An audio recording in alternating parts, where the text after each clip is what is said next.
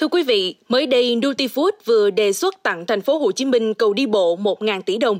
Điều này khiến nhiều người tò mò muốn biết rằng nếu doanh nghiệp muốn tặng công trình cho nhà nước thì cần hoàn thành những thủ tục gì, quy trình triển khai thi công, tiếp nhận sở hữu toàn dân ra sao. Mời quý tín giả hãy cùng tìm hiểu cụ thể các bước thủ tục cần thiết ngay bây giờ.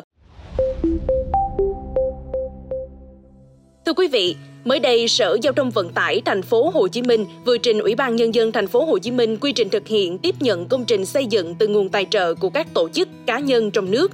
Hiện có doanh nghiệp đã đề xuất tài trợ cho thành phố Hồ Chí Minh cầu đi bộ bắc qua sông Sài Gòn. Theo các quy định pháp luật có liên quan, dự án đầu tư từ nguồn vốn doanh nghiệp tài trợ không thuộc phạm vi điều chỉnh, đối tượng áp dụng của các luật đầu tư công năm 2019, luật đầu tư năm 2020, luật đầu tư theo phương thức đối tác công tư năm 2020. Vì vậy, trên cơ sở quy định của luật xây dựng, các quy định liên quan và ý kiến góp ý của các sở ngành, Sở Giao thông Vận tải thành phố Hồ Chí Minh đã trà soát, hoàn thiện nội dung dự thảo quy trình làm cơ sở triển khai, theo đó, quy trình gồm 4 bước chính.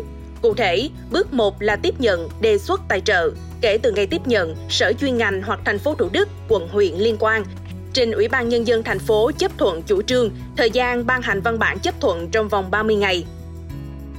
Tiếp theo là ký kết thỏa thuận trong vòng 10 ngày, với dự án nằm ở một địa phương, Ủy ban nhân dân thành phố giao thành phố Thủ Đức hoặc quận huyện ký kết biên bản thương thảo, còn dự án nằm trên hai địa phương trở lên, Ủy ban nhân dân thành phố giao sở chuyên ngành ký kết. Bước 2 là đề xuất chấp thuận chủ trương đầu tư. Nhà tài trợ sẽ được sở ngành liên quan hướng dẫn lập đề xuất dự án đầu tư, bao gồm sự phù hợp với quy hoạch, mục tiêu, quy mô, địa điểm và phạm vi đầu tư.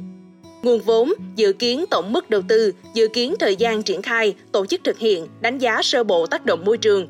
Hồ sơ sẽ được trình Ủy ban Nhân dân thành phố có ý kiến chấp thuận chủ trương trong vòng 15 ngày. Bước 3 là triển khai thực hiện đầu tư xây dựng, khâu lập, thẩm định, phê duyệt báo cáo nghiên cứu tiền khả thi hoặc báo cáo kinh tế kỹ thuật từ 3 đến 6 tháng tùy theo quy mô. Khâu lập, thẩm định thiết kế xây dựng triển khai sau thiết kế cơ sở từ 3 đến 6 tháng. Sau đó, nhà tài trợ tổ chức tuyển chọn nhà thầu theo quy định. Sở ngành và các địa phương liên quan có trách nhiệm bàn giao mặt bằng dự án trong khoảng 30 ngày, còn giấy phép xây dựng được cấp trong vòng 20 ngày. Nhà tài trợ sẽ chủ trì triển khai thi công, nghiệm thu và bàn giao công trình theo thời gian đã thỏa thuận. Bước cuối cùng là đơn vị quản lý tài sản, tức là sở ngành hoặc địa phương sẽ lập và trình hồ sơ đề nghị xác lập quyền sở hữu toàn dân. Trong 7 ngày kể từ khi nhận được đầy đủ hồ sơ, Chủ tịch Ủy ban nhân dân thành phố sẽ ban hành quyết định. Việc xây dựng quy trình là cách làm chặt chẽ, cần thiết.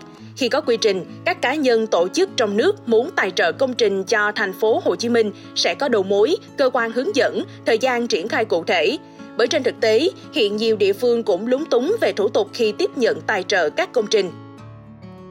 Thưa quý vị, như tuổi trẻ online đã thông tin, hiện Sở Giao thông Vận tải thành phố đang đàm phán ký kết biên bản thỏa thuận tài trợ cầu đi bộ bắc qua sông Sài Gòn với công ty cổ phần thực phẩm dinh dưỡng Nutifood. Doanh nghiệp đã đề xuất sẽ tài trợ toàn bộ kinh phí cho cây cầu này, khởi công dự án vào ngày 30 tháng 4 năm 2025.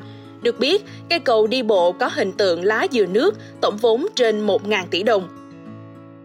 Theo quy trình, đơn vị tài trợ sẽ tổ chức lập dự án, thiết kế và thi công xây dựng hoàn thành công trình cầu đi bộ bắc qua sông Sài Gòn, đảm bảo theo phương án kiến trúc, thiết kế được cấp có thẩm quyền phê duyệt. Sở Giao thông Vận tải thành phố sẽ chủ trì phối hợp với các sở ngành hướng dẫn nhà tài trợ các thủ tục, chủ trì thẩm định dự án, thiết kế. Công trình hoàn thành sẽ được nghiệm thu và được doanh nghiệp chuyển giao cho thành phố Hồ Chí Minh quản lý, khai thác cho mục đích công cộng, lợi ích của cộng đồng. Xin cảm ơn quý thính giả đã lắng nghe số podcast ngày hôm nay. Đừng quên theo dõi để tiếp tục đồng hành với podcast Báo Tuổi Trẻ trong những số phát sóng lần sau. Xin chào tạm biệt và hẹn gặp lại.